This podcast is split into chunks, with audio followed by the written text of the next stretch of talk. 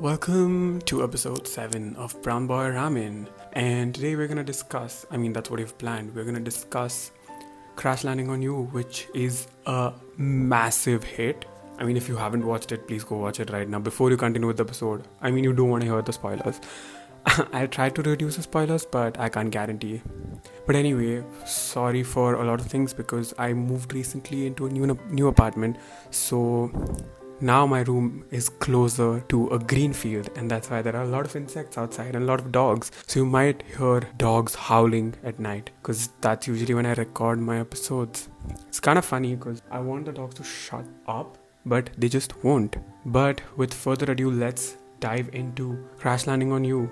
Oh, before I forget, this week I got two amazing news. One is that Red Velvet is making a comeback as a unit, and I cannot be more excited for them. Then, on the other hand, EXO-SC is also making a comeback in July, so I'm excited for that as well. Like, I'm I genuinely don't know what to do because multi stand but at the end of the day i know who i'm loyal to so now you know what i like to listen but yeah f- without any further delay let's dive into the episode of brown boy ramen crash landing on you also uh, before again sorry caution notice, whatever you like to call it. Uh, there might be times when I get a little bit biased towards a certain side when it comes to social and political scenarios and settings. But I would love for you to keep your biases aside. Like I'm gonna keep and try and keep my biases aside and listen to the episode without any reservations. Because there might be times when I get a little bit more I don't know how to put it, but a little bit more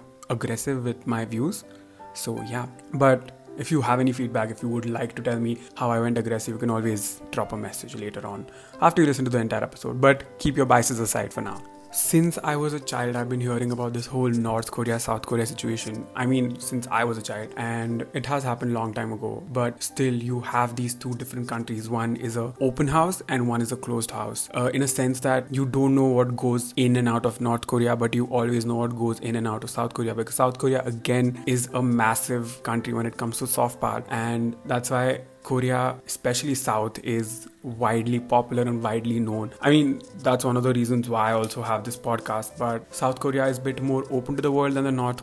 So you will see a certain comparisons between them throughout the series. So yeah, I mean this show completely focuses on that part of unification and how it has never happened till now and the probability of it happening in the future are low. I mean people would like to argue with me, but for me I think it's very low that both the countries will get back together in the next few decades so to say. But yeah, to dive into the episode, you have these two beautiful characters played by these these two beautiful people, literally god and goddess of K-drama industry. I'm not gonna argue about that. So you have Ri Jong Hyuk, who's played by Hyun Bin, and you have Son Ye Jin playing the character of Yoon Se-ri. And so Yoon Se-ri is a South Korean who goes paragliding, and through a tornado, she randomly happens to crash land in North Korea, where Ri Jong Hyuk is patrolling the area, and they meet and that is where the story begins. I wouldn't dive or I wouldn't talk a lot about the story because you can guess how the romance between both of them starts blooming minute by minute, episode by episode, like how they get to know each other, the multiple attempts that she goes through while escaping North Korea, how he saves her, then how he goes back to South Korea to save her, and at the end he returns back to North Korea and how they continue the romance. That's basically a gist of what happens in the 16 episodes.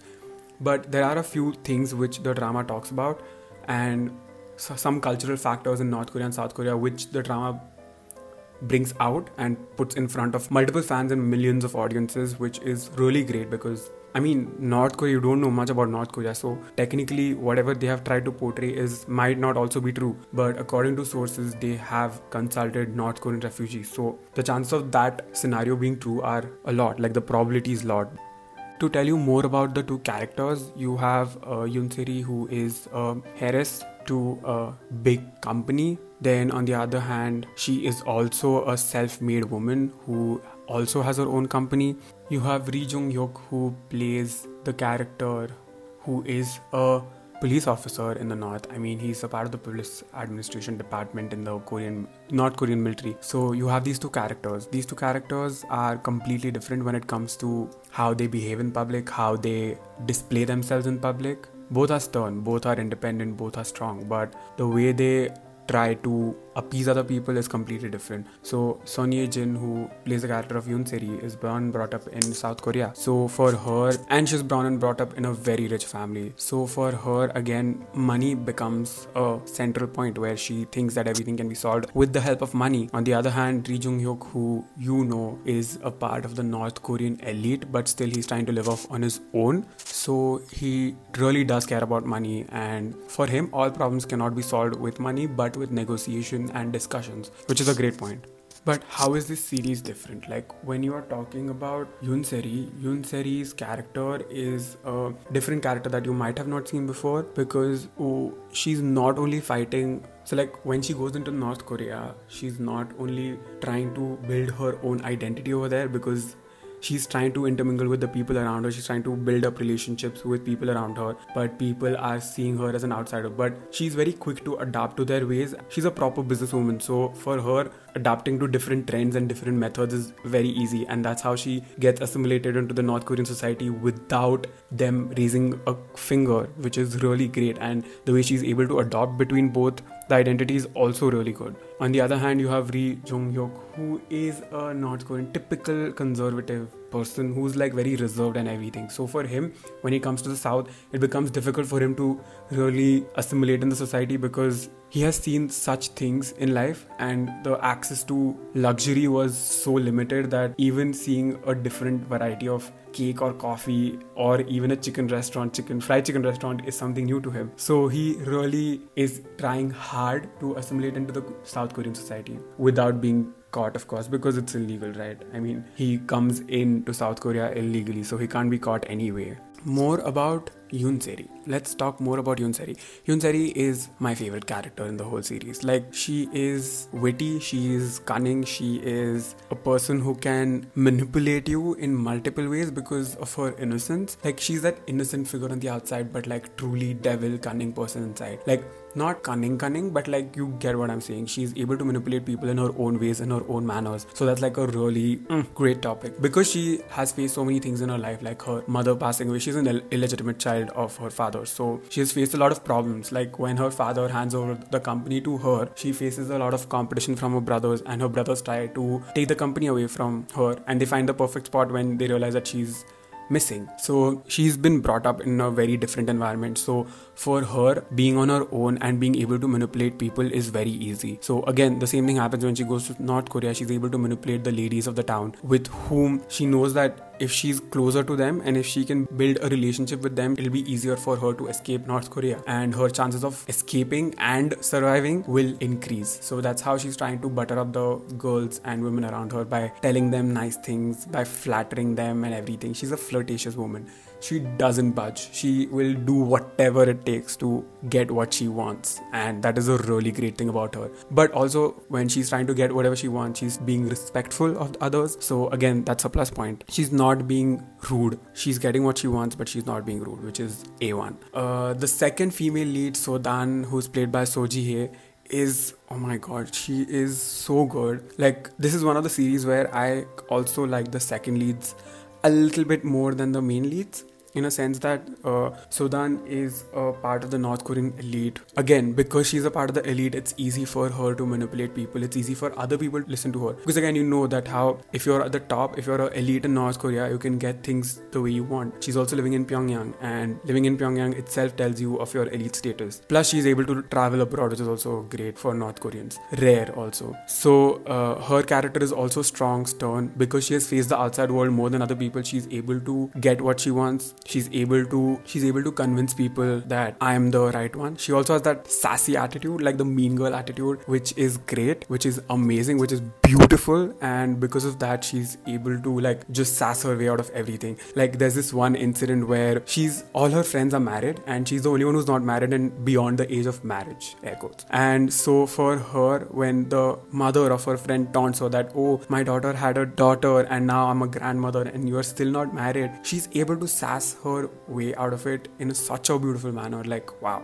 So that's one of the attractive features about her. She's compassionate, she's lovable, she's attractive. She's able to lure people in a very beautiful manner. Coming on to the male leads of the series, you have Ri Jong Hyuk, who is, again, as I said before, conservative but A1. He is compassionate. Uh, the main, the secondary aim of his life, other than being in love with Yoon Seri, is to find out about his uh, brother's death. His brother was killed. Accident. The North Korean people told it was an accident, but wasn't. He knows of it. So he's trying to figure out how he died. And episode by episode, you're able to realize that there is a storyline that also goes on building on the side where he's finally able to crack down on who actually killed the brother. Not officially, but even though not officially, he's able to crack down the mystery behind it because he has been brought up in a elite family, but has been living off on his own for a long time and is serving in the military. His uh, personality is very different from others. Like his personality is compassionate. That word I've been using a lot of times. Independent. He's compassionate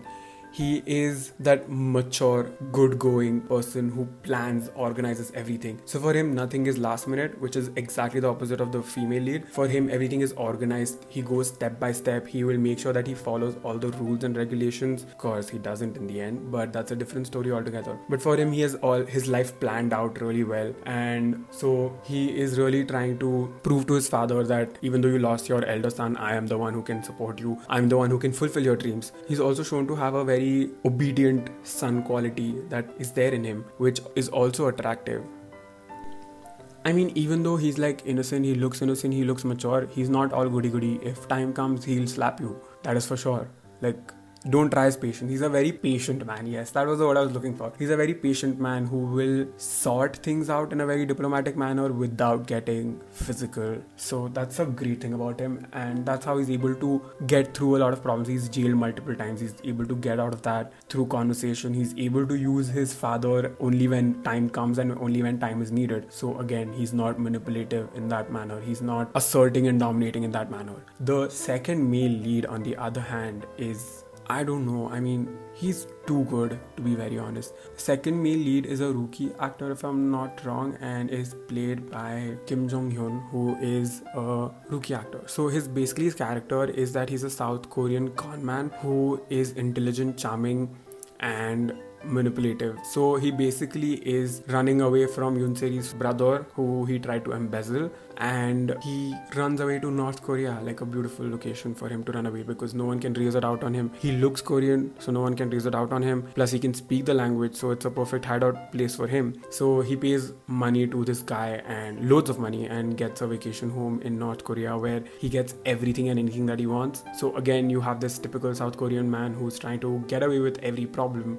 every obstacle with the help of money. And he basically runs away because he wants to avoid the arrest that is impending on him in South Korea. And so you have this first couple that is Yoon Seri and Ri Jong Hyuk, and you have Gu Song Joon that is Albert Gu and Sodan as your second couple. And to be very honest, they haven't focused a lot on the second couple, but I love them. Like the second couple is the most attractive couple out of the two. But that will be for other day that story will be for other day because that's not what i want to talk about i gave you short introductions about every character the main thing that i want to talk about in this series is the vast cultural difference that is there between your North Korean society and your South Korean society. Here's what I was talking about when I said biased. So, you know that North Korea is a typical communist country, which is a black box and which is based on the whole idea of a community and socialism. There are multiple instances that we have heard of in the past where North Korea comes out as the ultimate villain, but in this series, uh,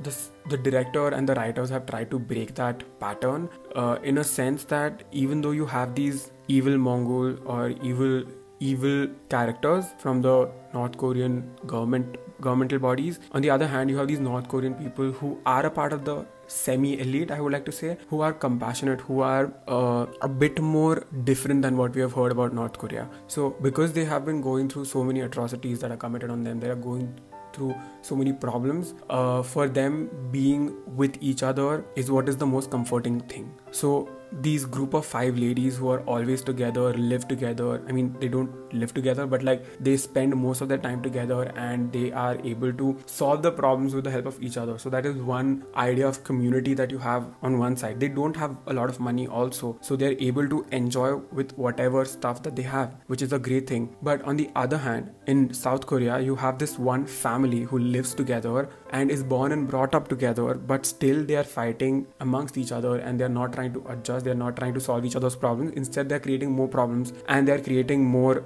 ruckus in the entire family and in the entire system that is around them. So the main cause is on one side you have a lot of money which ultimately leads to greed and on the other hand because you have no money and you have support of other people that doesn't amount to greed. When i'm saying greed it's not that there's no greed of course these people want to get on the top and experience what luxury is but for them right now earning enough to get bread and butter is what is important so for them community stands before money but on the other hand in the south korean society what you see is that because for them earning money enough money to get bread and butter for every day is not a problem. Their problems are a bit more advanced, where they want to grab onto everything and anything that they have in front of their eyes. May it be a company, may it be a person, may it be an object. If they see it, if they have a liking for it, they will go and do anything in their power to achieve that thing.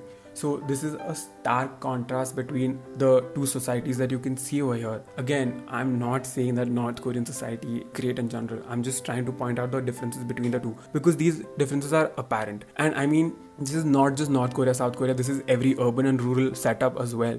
In urban setup, you have more capitalist people, you have more people who have money who don't have to worry about bread and butter every day. So for them, luxury becomes a need and for the people who are living in rural areas around the world may it be america may it be europe may it be any country or any continent you have this difference where people in the rural areas are a bit more understanding of each other they are a bit more compassionate towards each other. The idea of community is still very much alive in them money doesn't take a first place for them when it comes to solving problems. They know that with the help of others, they can solve these problems, but it's not the same for people in the urban areas. Urban setup calls for different challenges, rural setup calls for different challenges. But at the end of the day, we both are humans, right? So, I mean, still on one hand, you see that the greed is for money and for the top position. On the other hand, the rural areas, the greed is also for the top position, but for them, that doesn't take place over community and family life. So, more than North Korea, South Korea difference, this is a difference between urban setup and a rural setup.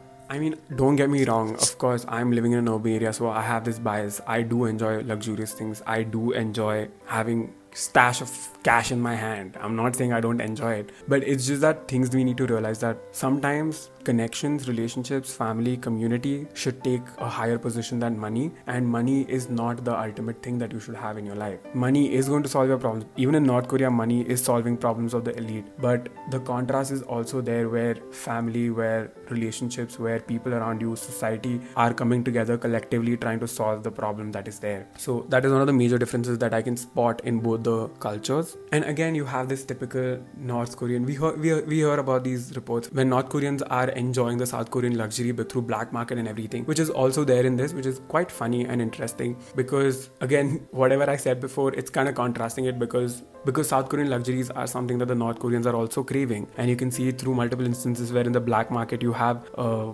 makeup products from the South, you have television series selling in black, you have things from South like appliances which are selling in black. So these North Koreans are also craving for South Korean things, but that again doesn't take the higher place. Uh, when the series was broadcasting, there were concerns from a lot of South Korean parties that the series is becoming too pro North, or they're trying to portray North in a very in a very non-conventional biased view but again those were shot down later because i mean it's a series you need to look at it in a perspective which is different from your political scenario you cannot separate art from politics but at times you need to also look into the matter that politics is not the main aim of the series. The main aim of the series is going to remain romance and comedy, which the television show aptly delivers. So there's no wrong in there. So also like emphasizing more on the part of community and money. Yoon Se-ri Uh, when she lands in North Korea, she realizes that there are seven, eight people around her. There are almost there's a whole gang of ten people that is running around her and that is taking care of her. But on the other hand, at the same time in North, in you see that in South Korea that there are only two people who are actually concerned for her. Three people: the detective, the father, and her personal assistant. These three people are the only ones who care for her. Her brothers literally take the opportunity and try to take over her company, but they fail apparently because she comes back to South till then. But again, you can also see how, on one hand, you have these 10 people who are taking care of one person, and on the other hand, at the same time, you have only three people who are actually caring for her. Rest all are behind her money, which shows the selfish nature of a human being in an urban setup, as I said before. but yeah i mean it's kind of funny because you have these two opposite worlds in front of you spoiler alert stop listening if you haven't seen the series but albert gu dies in the series and that is one of the most heartbreaking moments of the entire series like you have these characters uh, Sodan and Albert Gu who are trying to build a relationship, and suddenly he dies, and that just leaves you crying. I mean, there has to be a limit on how much you can cry in one series, and I think Crash Landing on You exceeds the limit. So, like, two, three episodes is the limit, but Crash Landing on You, I remember last five episodes, I was just sobbing and sitting in a corner and like trying to cope up with whatever has happened because it's so traumatic. Like, it's not more than traumatic because the acting is so good, you're able to sympathize with the main characters because they are having the challenges of their own. Uh, they are trying to adjust to their new lives, they are trying to adjust to the romance, they are trying to, I mean, even though they know that for a fact in the future they are not going to be together at a certain point, they are still trying to maintain whatever they have right now and that's why it becomes so easy for us to sympathize with them because they are happy with what they have and they're not trying to grab onto something that they don't. So that's a really good part that they're showing. In between all of this you have korean police enter and they try they are trying to solve the problem. They take hold of our favorite character lee jong hyuk and they are able to i mean interrogate him and they're able to arrest him and they're planning on sending him back because the north koreans know by now but again this one scene okay so like when they're trying to send him back there's this one scene where yoon seri runs to him and he runs back at her and they just hug and that is one of the heartbreaking moments of the entire series. I don't know why I mentioned that, but I had to mention it. So you have these both the characters going through multiple problems. They're fighting the society, they're fighting the legal system, they're fighting the political system, and on top of that, they're maintaining the romance, which is really good. Like hats off to them. And because the audience, on the other hand, knows they can predict the future, it becomes easy for the audience to sympathize with them, to understand the situation, and to feel sorry for them, to feel bad for them, which ultimately leads to the audience crying and sobbing and using multiple tissue boxes because I again I spoke about this a lot. So one of the things that I realized is that you know like the whole concept of how in India or in countries where Bollywood movies are screened, there's this movie that came out which is which was called My Name Is Khan, and it basically tried to make the whole world aware that Islamophobia is a wrong thing and everyone with the surname Khan is not a terrorist. There are terrorists who belong to different religion, different caste, different backgrounds. So it's very bad to stereotype them as Muslims, which is a great thing that the movie tried to bring about, a change that the movie tried to bring about, but ultimately it was just a trend that continued for some time and then it died down. No one talks about it now. And still, people, media especially, tries to blame terrorist attacks on non white people, which is today's problem. So, how am I relating this movie to this show? Is that uh, I feel this is my opinion that the movie that the show was able to dial down the stereotypes and biases that people have towards North Korea in a way that not North Korean elites or North Korean government in general, but the North Korean society. Because we don't know how they struggle every day. We just hear about uh, multiple things. We hear about things like famine that happened in North Korea in the past few years, how people are not getting enough food and everything. We just hear about the political stuff. And so this series was able to help me sympathize with the North Korean people because again, it's accurate, right? It's they've tried to put it in the most accurate manner. And if actually this is the case where people are not bound to the state and they have not lost their senses because of the state these people are humans at the end of the day. So if we are going to fight for anything regarding north korea we need to fight for the liberation of these people because these people are going through problems which are inhuman which are not normal in any condition. So we need to identify this socio-cultural divide that is there between north korea and the rest of the world especially when it comes first it should be south korea. So we need to understand that north korean society in general is different from the north korean political society. So there's this divide between both of them, and we need to identify that just because they belong to the state of North Korea, they are not bad people. I mean, I'm talking specifically about the society, specifically about the society. Of course, politics and society cannot, again, cannot be separated, but the people who are actually struggling and striving to earn bread and butter every day, for them, they don't have anything against America or South Korea. They are trying to earn their life. So politics just becomes a last priority for them. We have I mean, we have heard a lot of people say that pra- politics is only for the privileged, but over here, it actually might be the case that, politics will be only for the privileged because state censorship and everything prevents them from listening to things which are against North Korea. So for them, it becomes really difficult to even comprehend that there's a different world outside. So it's just that we need to be a bit more sympathetic towards the North Korean refugees and the North Korean society because at the end of the day, they are humans, and at the end of the day, end of the day, they are not the ones who are causing the wrong if tomorrow both the Koreas come together and the DMZ ceases to exist, we need to, instead of isolating them, it becomes the responsibility of the South Koreans to help them adapt to a new way of life, a new way of society, a new way of culture. And instead of just abandoning them, they need to help them come up in a more civilized and a more politically and socially correct manner. So, yeah, I mean, North Korean political society, political elite is definitely is the evil part in North Korea, but the society is probably not that and it's probably very similar to how we live or how people in different settings live around the world. So, this drama was really able to make people think about North Korea in a very different and in a very strong manner. So, I really applaud the creators and the writers for trying to portray this divide between North and South Korea in a very different manner. This they try to tone the socio-cultural divide in a very subtle manner and in a very nonchalant manner. So, I think this drama becomes the focal point. I mean, this drama can be taken as a focal point for how North Korean and South Korean relations or how similarities between North Korea and South Korea can be analyzed. Even though, again, it's a one sided view because biases and everything that does come into research, but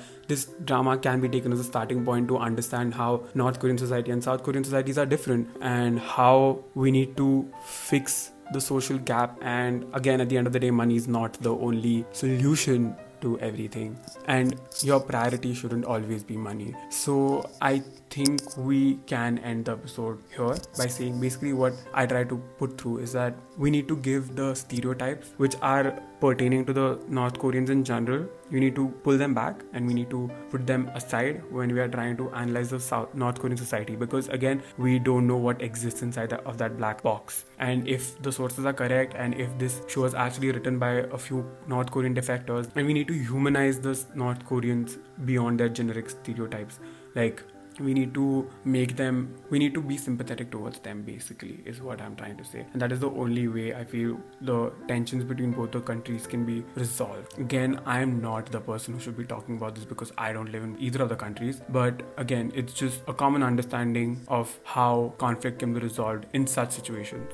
One more thing i forgot to talk about is this show also talks about patriotism and nationalism to a whole another extent. Like we have heard about so many reports that North Koreans, even though they defect and they come to South Korea, they get used to South Korea.